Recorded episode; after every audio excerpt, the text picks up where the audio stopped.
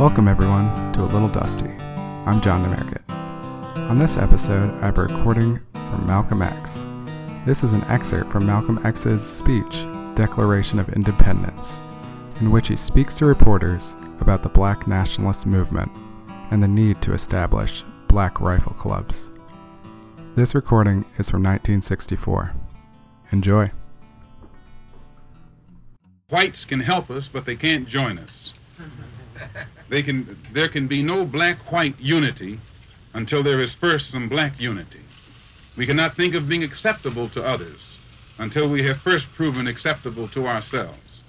Concerning nonviolence,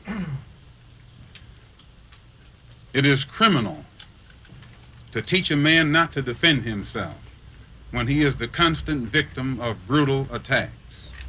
There are problems in the community uh, some of those examples of those problems are, are the uh, uh, vices that destroy the moral fiber in our community drunkenness, uh, drug addiction, uh, prostitution, organized crime that robs the Negro community of probably 90% of its economic potential and, uh, and moral potential.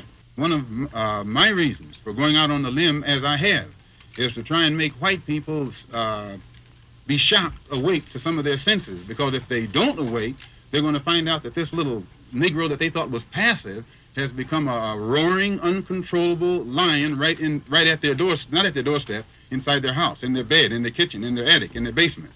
And if you know that in time, you can do something about it.